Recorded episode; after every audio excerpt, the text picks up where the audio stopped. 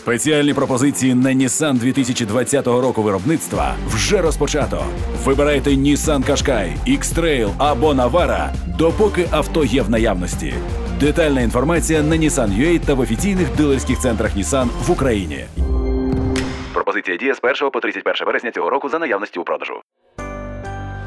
Щодня ми розповідаємо, що відбувається.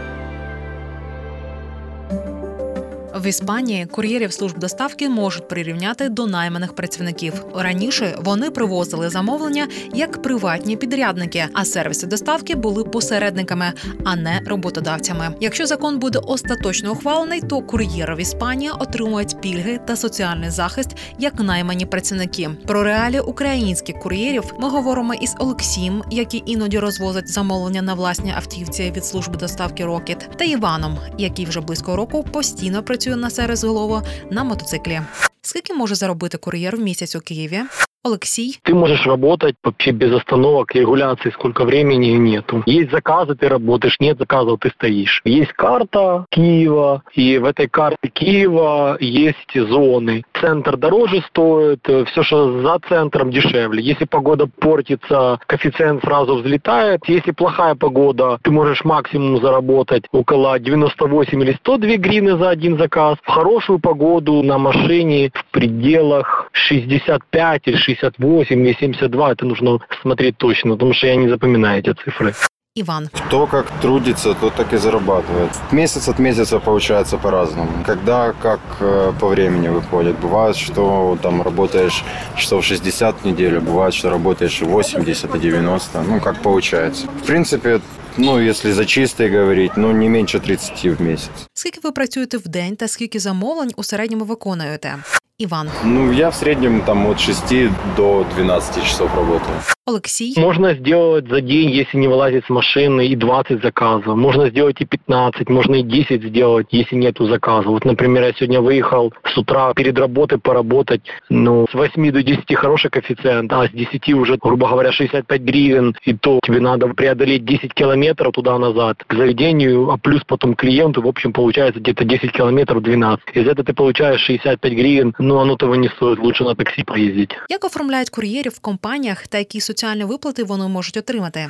Олексій. Глоба сейчас работает по частным предпринимателям. То есть ты не можешь работать, если у тебя нет частного предпринимательства. Они до этого дошли сейчас. В ракете, кроме так называемой страховки, которую они пишут, я не знаю, хоть кто-то, хоть один человек ей воспользовался, они пишут, что как бы все курьеры застрахованы. Як сприйняли кур'єри від Глова, що вони зможуть працювати на компанію лише після оформлення себе як ФОП? Олексій. Насколько рада нет, но у меня было общение с одним курьером. Курьер один говорит, слушай, говорит, ну нормально, я еще в плюс выхожу. Іван. Ну, конечно, сначала не хотелось, а потом, в принципе, ну, понимаем, что в любом случае налоги придется платить рано или поздно. 1300 гривен – это не так уж и много в месяц потерять. За що може отримати штраф кур'єр та за що можуть його аккаунт заблокувати?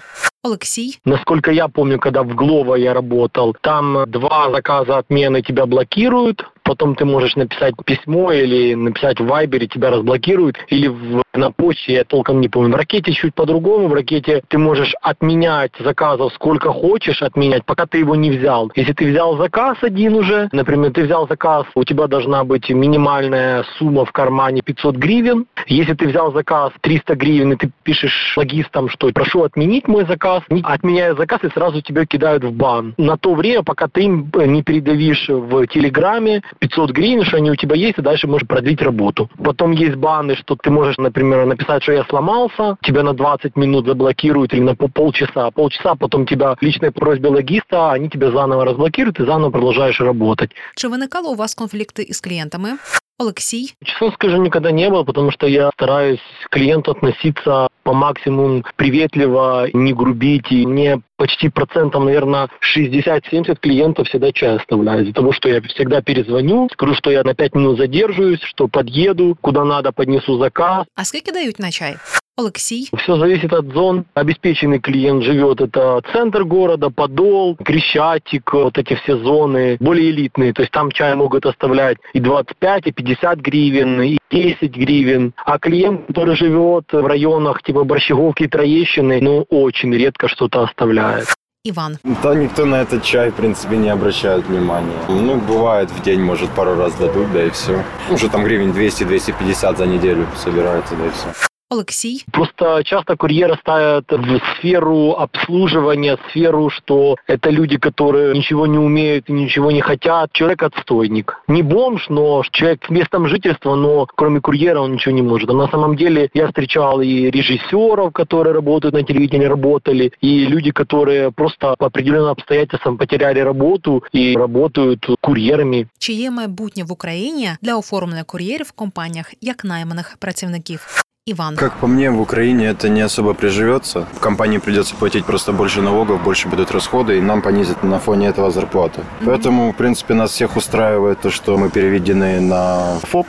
Олексій, Если у человека постоянная работа, может было бы интересно, чтобы его оформили. Но вопрос как? Нашему законодательству, что его оформят как обычно этот, что он будет получать, не знаю, ничего не будет получать. Если хорошая страховка, если да, есть смысл оформляться человеку. Если человек заболел, например, может вызвать врача, ему медикаменты бесплатно, будет это одно. А сейчас страхуют, ну, тебя, не дай бог, машина сбила, тогда, может быть, тебе какую-то там сумму заплатят. А так смысла работать официально и неофициально. Как говорит компания, на которой я работаю, мы даем курьерам свободу. Что под этим словом они предусмевают, честно говоря, я не могу понять. це Ірина Лопатіна, радіо НВ, і ми говорили про роботу кур'єрів.